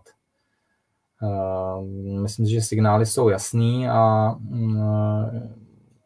ta, celkově ta situace, řekl bych, že se letos zlepšila poměrně výrazně, minimálně od toho druhého čtvrtletí, kdy jsme zaznamenali nějaký jako pokles takový jako opadlo vlastně to prvotní. Jo. Potom první čtvrtletí, kdy bylo to vzedmutí vlastně největší, tak opadlo takový to, takový to, takový to nadšení z toho, z toho uvolnění těch podmínek. Přišla trošku deziluze, že vlastně jako stát nic moc nepomáhá té ekonomice, že, že, že vlastně furt mění jako podmínky, panovala velká nejistota ohledně toho, co bude tak myslím si, že eh, teďka po tom druhém čtvrtletí se to hodně zlepšilo. Mm-hmm. A nevidím úplně, eh, ono taky záleží, jak se bude vyvíjet situace ve světě. Jo? Když eh, Čína je samozřejmě zásadním způsobem integrovaná do světové ekonomiky a pokud jako Čínu může zásadním způsobem ohrozit právě to, jak se bude vyvíjet, jak se bude vyvíjet její segment vývozu. Že? My jsme se tuším, když jsme se bavili někdy eh, v tom srpnu, tak jsem mm-hmm. se s tebou snažil bavit o tom, jak moc je hrozba zpomalení Číny pro světovou ekonomiku a, a ty si mi tuším odvětil, že eh, že se na to nedívám dobře a spíš jako uh, bys myslel, že, ten, že, že se máme od, bavit o tom, jak moc je hrozba, hrozba nějaké zpomalení toho západu pro Čínu. Tak, ano, já si myslím, že ten vztah je obrácený, ano v tuhle chvíli. Jo, tak má, máš to jasný, poptávka, poptávka přichází ze zahraničí. Jo, když ti vypadne zahraniční poptávka, tak pro Čínu je to samozřejmě zásadní ohrožení, uh, uh, ohrožení obchodní bilance a um, pokud ti uh, v Číně klesne vývoz o pár procent, tak ta, ta ekonomika to pocítí. Jo. Jasně. Uh, no, takže t- řekl bych, tyhle ty, řekněme třeba tři faktory, jo? ten geopolitický, ten, mm, ten poptávkový a ten, eh, taková ta skrytá vlastně, eh, skrytá hrozba toho nemovitostního sektoru, co ještě může předvést nebo nemůže předvést. Ale obecně bych řekl, že eh, ty základy jsou položený, přeci jenom Čína se vlastně začala transformovat nebo měnit trošku tu svoji strukturu od roku 2020 znamená, ona má za sebou, dejme tomu, tři, čtyři roky, řekněme, nějakých proměn, kterýma prochází. Taky můžeme vzpomenout, že e, v roce nebo v prosinci 2020 začaly ty první regulace, které přišly v Číně proti technologickým sektorům, ale i v jiných odvětvích. Které možná tady dobře vidět na tom, na tom Kwebu, což je vlastně ten uh-huh. to ETF jo, jo. na těch technologických jo. akcích. Jo, jo. Eh, tak možná něco i k tomuhle, k tomuhle vývoji, protože vidíme, že ta stagnace už je skutečně, řekněme, dlouhodobá, už víceméně se tady pohybem kolem současných úrovní někde od, eh, od začátku jara eh, minulého roku. Vidíš tam nějakou změnu na dohled, anebo, nebo se dále prostě ty technologie budou, budou plácat tam, kde jsou? Eh, já jsem, myslím, nedávno mluvil o tom, že si myslím, že Čína je momentálně v eh, situaci, kdy přijde prudký propad anebo prudký růst. Ono je to, eh, pro ten trh je to typický. Jo? Pro ten trh je to typický právě tím, že je ovládaný retailem, takže hrozně záleží na sentimentu. Mm-hmm. Takže buď ho ten sentiment pohřbí teďka na nějakou dobu zase, jo, že půjdeme opravdu prudce dolů, anebo naopak ten sentiment bude velmi pozitivní a půjdeme zase nahoru. My když vidíme, jak Čína, řekněme, se drží stále v tom eh, sektoru polovodičů, kde dopady eh, sankcí ze strany Spojených států, eh, jako pere se s tím skutečně nad očekávání dobře. Když se podíváme na to, jak se daří čínským automobilkám, jo, když se podíváme, jak se vlastně daří čínským firmám i v segmentu umělé inteligence, což úzce souvisí právě s polovodiči, kdy on, on, oni dokáží se skutečně dostat i k těm čipům, které potřebují právě v tomto segmentu, k těm špičkovým čipům. Mm, tak a bavíme se samozřejmě tady o technologickém sektoru, že jo? takže přímo o tom kwebu, tak bych předpokládal, že je tady prostor pro to, aby to zkrátka rostlo. Jo, on moc není, jako moc není kam padat. Čínské akcie jsou opravdu levný obecně. Když se podívám třeba na Alibabu dneska, Alibaba má dneska PE kolem 11, nebo tak nějak, jo, nějaký jako Dívejme se aspoň teď na cenový graf. Nějaký vyloženě jako směšný číslo je to už. A Alibaba je, samozřejmě ona, takhle, Alibaba je zrovna firma, která možná není úplně jako nejlepším příkladem z toho důvodu, že ona je na pomezí, řekněme, tím, jak se proměnila. Tak je na pomezí mezi tradičním segmentem a nějakým rychle rostoucím, nějakou rychle rostoucí technologickou firmou. Jo. Mhm. Tak, no, tak ano, tak takhle to je, no. No a máš nějaký třeba příklad uh, lepší? Uh, jo, takhle. No, no tak ty, vy, vy, Nějaká vyloženě vy... levná firma z pohledu z pohledu třeba toho tak ne, tak no Čín, Alibaba samozřejmě je levná, že jo? Když, se, když se podíváš, tak ona skutečně je levná. Jenom jsem chtěl říct, že tím, jak se proměnila, tím, jak ona hodně vsadila na to, na to propojení mezi online a offline ekonomikou, protože ona zásadním způsobem, ona je jako velkým hráčem v segmentu hypermarketů třeba v Číně a opravdu malou obchodního prodeje toho tradičního typu dneska už. A dokáže to ale propojit právě s tím svým, s tou svojí e-commerce sekcí. Tak tohle je vlastně pro ní dominantní, dominantní část podnikání a tady se asi nebo takhle, ono se tam samozřejmě promítá to, že to je technologická firma, to znamená, ona vlastně třeba konceptem Freshipo, těch eh, svých eh, eh, maloobchodních prodejen, které ale dokážou významným způsobem těžit z toho, jakým způsobem Alibaba investuje do technologií, do, do, do skladových třeba technologií, do logistických technologií, tak samozřejmě čerpá jo, z těch technologických znalostí ale zároveň je to i, i, i velmi tradiční segment, kde se nedá předpokládat, že, že, že tam budeš mít dvouciferný růst, že jo, jo meziroční. Mm-hmm. Takže z tohohle pohledu to není jakoby ideální představitel. Ale uh, samozřejmě ideální představitel to je Baidu, že jo, klasický technologický uh, sektor. Uh, Tencent, která je široce diversifikovaná, i když Tencent působí taky vlastně uh, dneska v, v tom tradičním segmentu malobchodního prodeje, tak v, nepoměrně menší míře. Jo, takže tam jako ten cent klidně může být, může být příkladem takový ty klasické technologické firmy. Uh, takže obecně, uh, obecně, obecně ten trh je, je, je velmi levný. Jo? No, když tady máš třeba Baidu, tak jako taky v podstatě levná firma. Minimálně teda, když, když to srovnáš s americkými technologickými firmami, které jsou Určitě. daleko dražší. No, ale Dané, já jsem tady měl i to NIO, tak to by mě i třeba zajímalo a myslím si, že i naše diváky. Já tě ještě skočím jenom není, není bez zajímavosti, že, uh, že jsteš, slyšíme, a slyšíme se? Jo, jo, jo, slyším. Jo.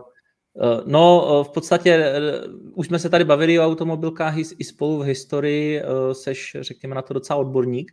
Tak by mě zajímalo, co, co říkáš právě třeba na, na, na NIO, i z pohledu třeba těch posledních výsledků, které, které představuje, protože pokud se pojáme na cenový graf, můžeme se přepnout do, do, tady do Xstationu, tak v zásadě uvidíme, že, ta, že ta, ten cenový graf jako skutečně není vůbec příznivý. Tady jsme na, na hodinovém grafu, ale mm-hmm. i z nějakého dlouhodobějšího pohledu uh, denního grafu, tak, tak vidíme, že aktuálně jsme poblíž minim někde od poloviny roku 2020. Já jsem jenom chtěl, eh, hnedka se k tomu dostanu, já jsem jenom chtěl právě, když jsme se bavili o oceněních, tak eh, jenom porovnat eh, BAD, dneska vlastně největší, největšího výrobce elektromobilů na světě, která je oceněná nějakých PMA, tuším 20 a roste, roste dvoucifernými tempy jako vysoce. Tesla že je oceněná asi čtyřikrát víc, jo, tak jenom jako pro, pro srovnání, aby člověk viděl, že i když eh, určitě není levná firma z hlediska ocenění, tak eh, no 20, jo. Hmm. Teď to očekávání na, na, na, na čtvrtý kvartál je dokonce 14, jo. Tak to, mm, ale zase, jo, to odráží přesně tu situaci, která v Číně je. Absolutní nedůvěra vlastně v ten, ten trh jako takovej, která je dána především uh, tou politikou. Jo, já se nedivím. Ne, jako, Nemůžeme se tomu divit, protože to, co, to, co samozřejmě předváděl poslední tři roky čínský prezident, tak to asi vystrašilo řadu lidí, nepochybně. Ne, nemají zájem jako investovat na trhu, kde neví, co bude zítra. Že jo? Takže je to naprosto pochopitelné. To znamená, to nízké ocenění má svoje důvody. Jo? Není to jako, jako že, že je to levný, tak pojďme, pojďme prostě do toho skočit a nakoupit to. Určitě ne. Jo? Má, to, má to tahle rizika. Těch rizik je samozřejmě daleko víc. Vy když vlastně investujete, když jsme tady mluvili o Alibabě, Alibaba je firma, která nebo vy si můžete koupit akcie Alibaby na Kajmanských ostrovech, ale nekoupíte si akcie Alibaby v Číně. Jo, to, to jsou ty ADRka. No, no to, to nejsou ADRka, to, to je, Aha. ne. Čínské firmy obecně i v Hongkongu běžně používají nebo jsou, emitují akcie jako firmy v daňových rájích. Ono to souviselo s tím, nebo souvisí vlastně dodnes, s tím, že vy jako zahraniční, nebo e, v Číně platí takzvaný negative list. Negative list je soubor, nebo se, no, je to soubor sektorů, do kterých má zamezen vstup zahraniční kapitál. To znamená, že a internet mimochodem, nebo internetové technologie tam spadají taky. A vy, když e, byste tedy chtěli investovat v Číně třeba do internetových technologií, tak máte smůlu. Prostě vy nemůžete vydat akcie. To znamená, že ty firmy to vydávají prostřednictvím tzv. VS struktur, což je poměrně komplikovaná, komplikovaná právní úprava, kdy vykupujete akcie eh, firmy, která má přes ještě další firmu vlastně eh, uzavřenou smlouvu o postoupení finančních výsledků do svého účetnictví. Plus ještě má uzavřený další samozřejmě právní, nebo má uzavřené smlouvy, které ji nějakým způsobem pojišťují to, že skutečně vy se dostanete těm penězům, ale z hlediska čínské legislativy, čínského práva, ty smlouvy nemají úplně velkou váhu, jo, řekněme. Znamená, vy, když si kupujete akcie Alibaby, tak musíte mít na paměti to, že Alibabu ve skutečnosti vlastní Jack Ma a jeho partneři a vy vlastníte jakési akcie firmy z Kajmanských ostrovů, která má Hmm. právě s Jackem má a s partnery uzavřeny různé smlouvy o, o konsolidaci finančních výsledků, ale rozhodně si nekupujete Ali, akcie Alibaby jako takové. Ano, je to samozřejmě uh, velký riziko. Ono jako ne, že ne. A to, že se to dodnes uh, vlastně téměř nikomu ne, nevymstilo, pár případů teda je, uh, nejsou tak známé, takže to nebylo medializováno, ale už se to stalo, že tyhle smlouvy v podstatě jste se s nimi mohli vytřít. Víte co? Tak to už, se, to už proběhlo, takže riziko to je a riziko to je nepochybně reálné. Já tuším, Dané, jestli do toho můžu vstoupit, tak vlastně o, o tomhle tom mluvili i Aleš Vávra Eh, s Danem Gladišem na naší eh, investiční konferenci, kterou jsme teďka pořádali eh, v sobotu. Uh-huh. A to tuším Aleš nazval nějakou virtuální schránkou, uh-huh. které, které se v podstatě nějakým způsobem investuje. No a jak jsem pochopil, tak tohle, tohle je třeba to, ten hlavní problém, nebo jeden z těch hlavních problémů, proč vlastně třeba tihleti investoři jakoby ty čínské akcie vůbec nekupovali. Takže uh, já vím, že ty jsi, když jsme spolu už se bavili historii, tak ty si vlastně říkal, že jsi jenom, jenom v Číně, po případě v těch akcích v jeho východní Asie. Jo, jo. Jak, jak se díváš na tohleto riziko, že ty si v podstatě máš nějakou stoprocentní expozici proti tomu a na druhou stranu nám tady říká, že, že v zásadě by si jako v případě nějakého nepříznivého vývoje Eh, řekněme, asi nejpravděpodobněji politického, tak by si s tím, co máš, vlastně tak mohl... No, jasně. jo, jo. No, jak, tak, se, jak, se, jak se s tímhle vypořádáváš, jo? že tam máš si exponovaný tak, tak moc vlastně proti jednomu riziku? No, moje expozice Číně je nějakých 30 do 40% řekněme, zbytek už je potom jeho, jeho východní Asie. Mhm. No, eh, já to mám samozřejmě mm, ne, ne, řekněme, mm, já nemám moc rád ten eh, termín pojištěný, ale eh, já vlastně nakupuju proti, eh, proti těm titulům nebo aktivům, který mám, tak nakupuju put opce. A to znamená, že já pracuji s tím, že deriváty tohle riziko nemají, deriváty fungují na trošku jiném principu a tohoto riziko je eliminováno. Jo, to riziko investiční, investiční z hlediska těch struktur a z legislativního právního hlediska je to úplně jiná situace. Takže já z tohohle pohledu vlastně mě vyhovuje, když čínské akcie klesají, paradoxně. Já, mhm. ale potřebuji samozřejmě prudký, prudký pokles. Jo? Ta moje strategie je, je založená na tom, že já se snažím vlastně těžit z takzvaných rizik na tlustých koncích, což jsou tedy mimořádné události.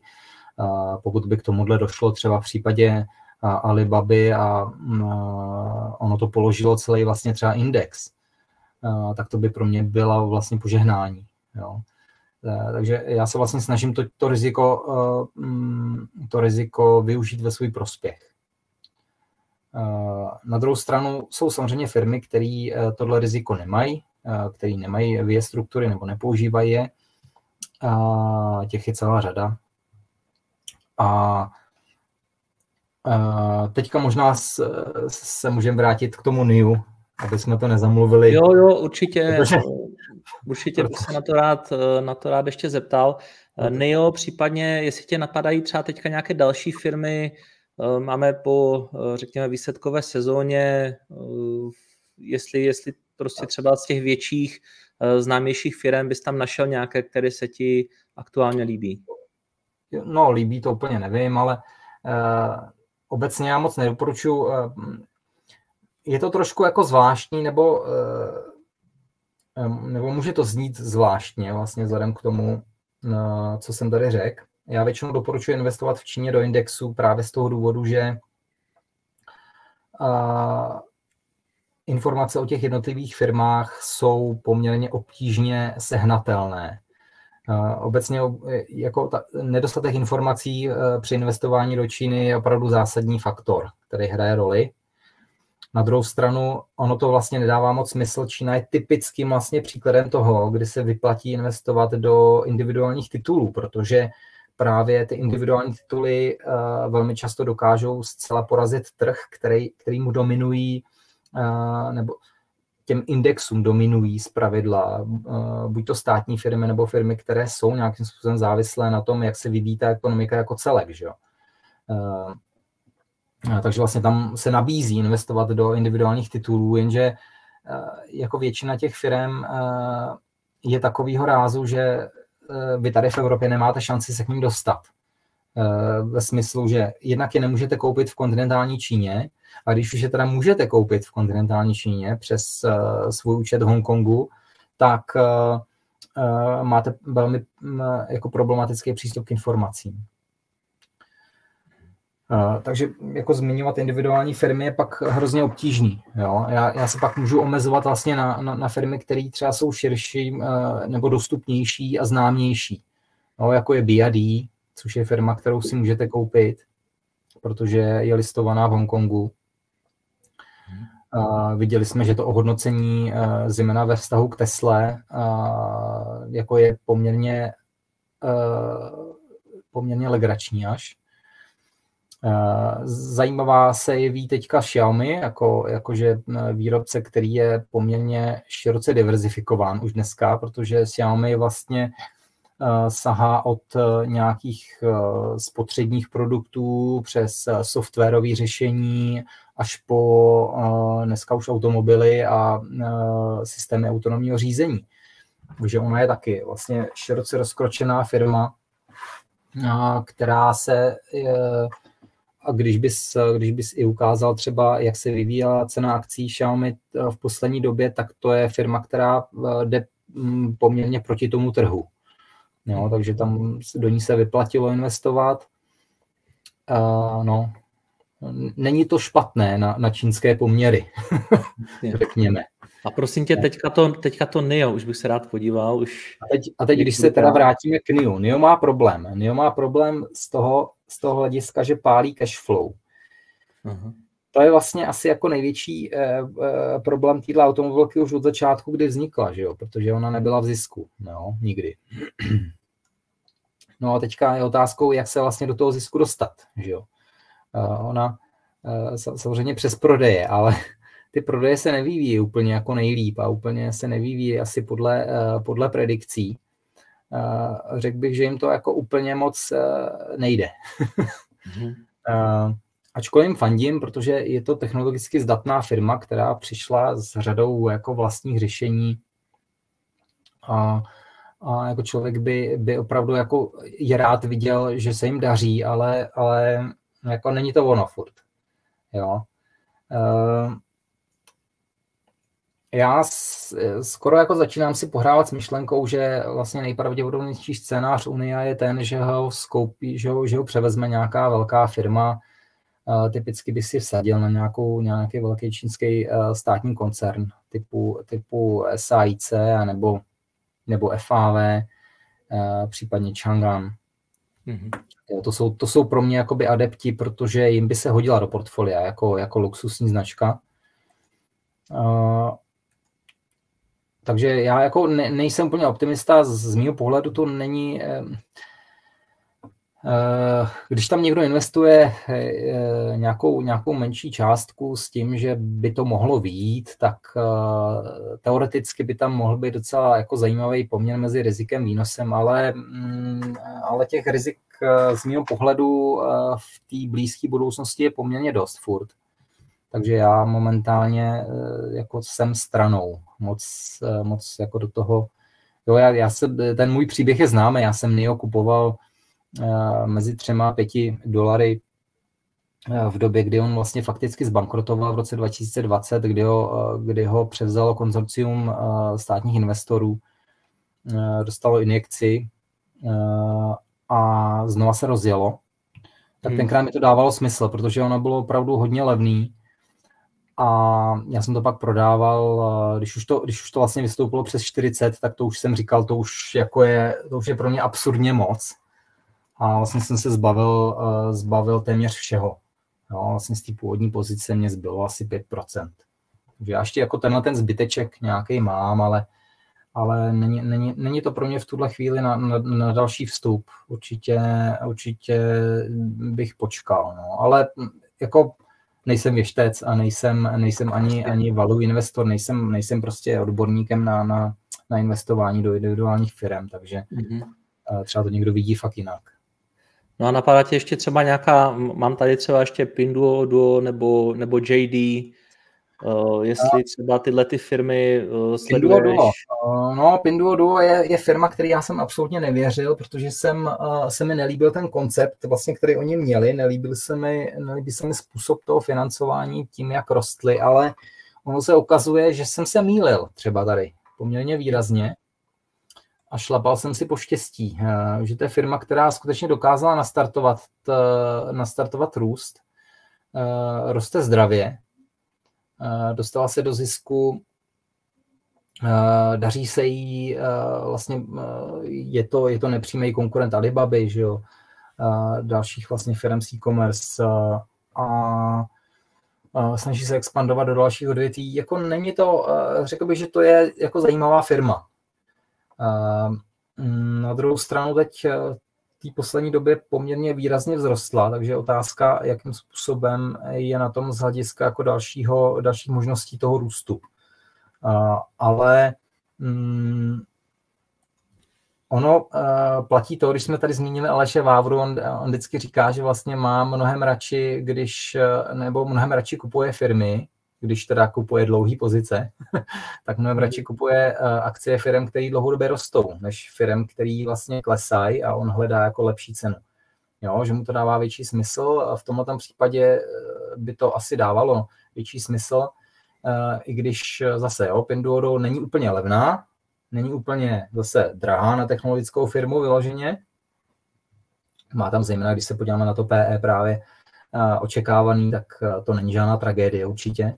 Mm. A, takže jako z hlediska kandidátů, eh, je, je to můj kandidát, byť já tam nemám přímou pozici, ale já to Pinduoduo mám prostřednictvím indexů, respektive eh, těch fondů, do kterých investuju, takže a, tam, mi to, tam mi to stačí víceméně a individuálně do, tam nejsem. No. Ještě se tady dívám do, do ten diskuze, která, nebo do komentářů, který, který tady jsou a máme tady od Martina. Jestli sleduješ Mate One, případně hmm. nějaké výsledky mají být zítra zveřejněny, tak máš k tomu něco? Mate One mám, to je jedna z firm, který máme individuálně. Mate One je progresivní, zejména z hlediska toho, jakým způsobem podniká právě, v, v, že Mate One dominantně vlastně dneska už je uh, jako rozvážková firma vlastně, ale no, která působí uh, neúplně po celé Číně, to, to bych přeháněl, ale uh, už, už působí v mnoha městech. Tak uh, z tohohle hlediska ona je skutečně velmi inovativní, využívá už e, poměrně široce třeba rozvoz s použitím dronů, který vlastně ti doručejí to, to jídlo nebo něco jiného do těch jejich boxů a ty se tam vyzvedneš jenom, takže vlastně odpadá ten, ten rozvoz s tím kurýrem, řekněme. Je to rychlý, samozřejmě efektivní, je to inovativní firma, kterou, já říkám, mám jí eh, výsledky, já úplně nevím, já to takhle úplně nesleduju eh, čtvrtletí po čtvrtletí. Já to mám, já to držím dlouhodobě v, v rámci toho, že očekávám nějaký jejich rozvoj. A, a zase byla to firma, která samozřejmě byla postižena těmi, těmi regulacemi jako jedna z, z nejvíc. Už teďka nevím tyho z hlavy, kolik dostali oni pokutů, ale bylo to, bylo to hodně podobný jako, jako, jako Alibaba Tencent. Byla to pokuta za zneužívání vlastně dominantního postavení na trhu. Tak jo, Meituan mám, no. Dobře, dobře, Dané, díky moc za dnešek. Já myslím, že i takhle už to máme o dost delší, než jsme plánovali. Takže myslím, že padlo hodně toho zajímavého a určitě někdy příště zase. Díky a měj se. Já se budu těšit. Díky moc, ahoj. Tak a díky uh, divákům a nashledanou.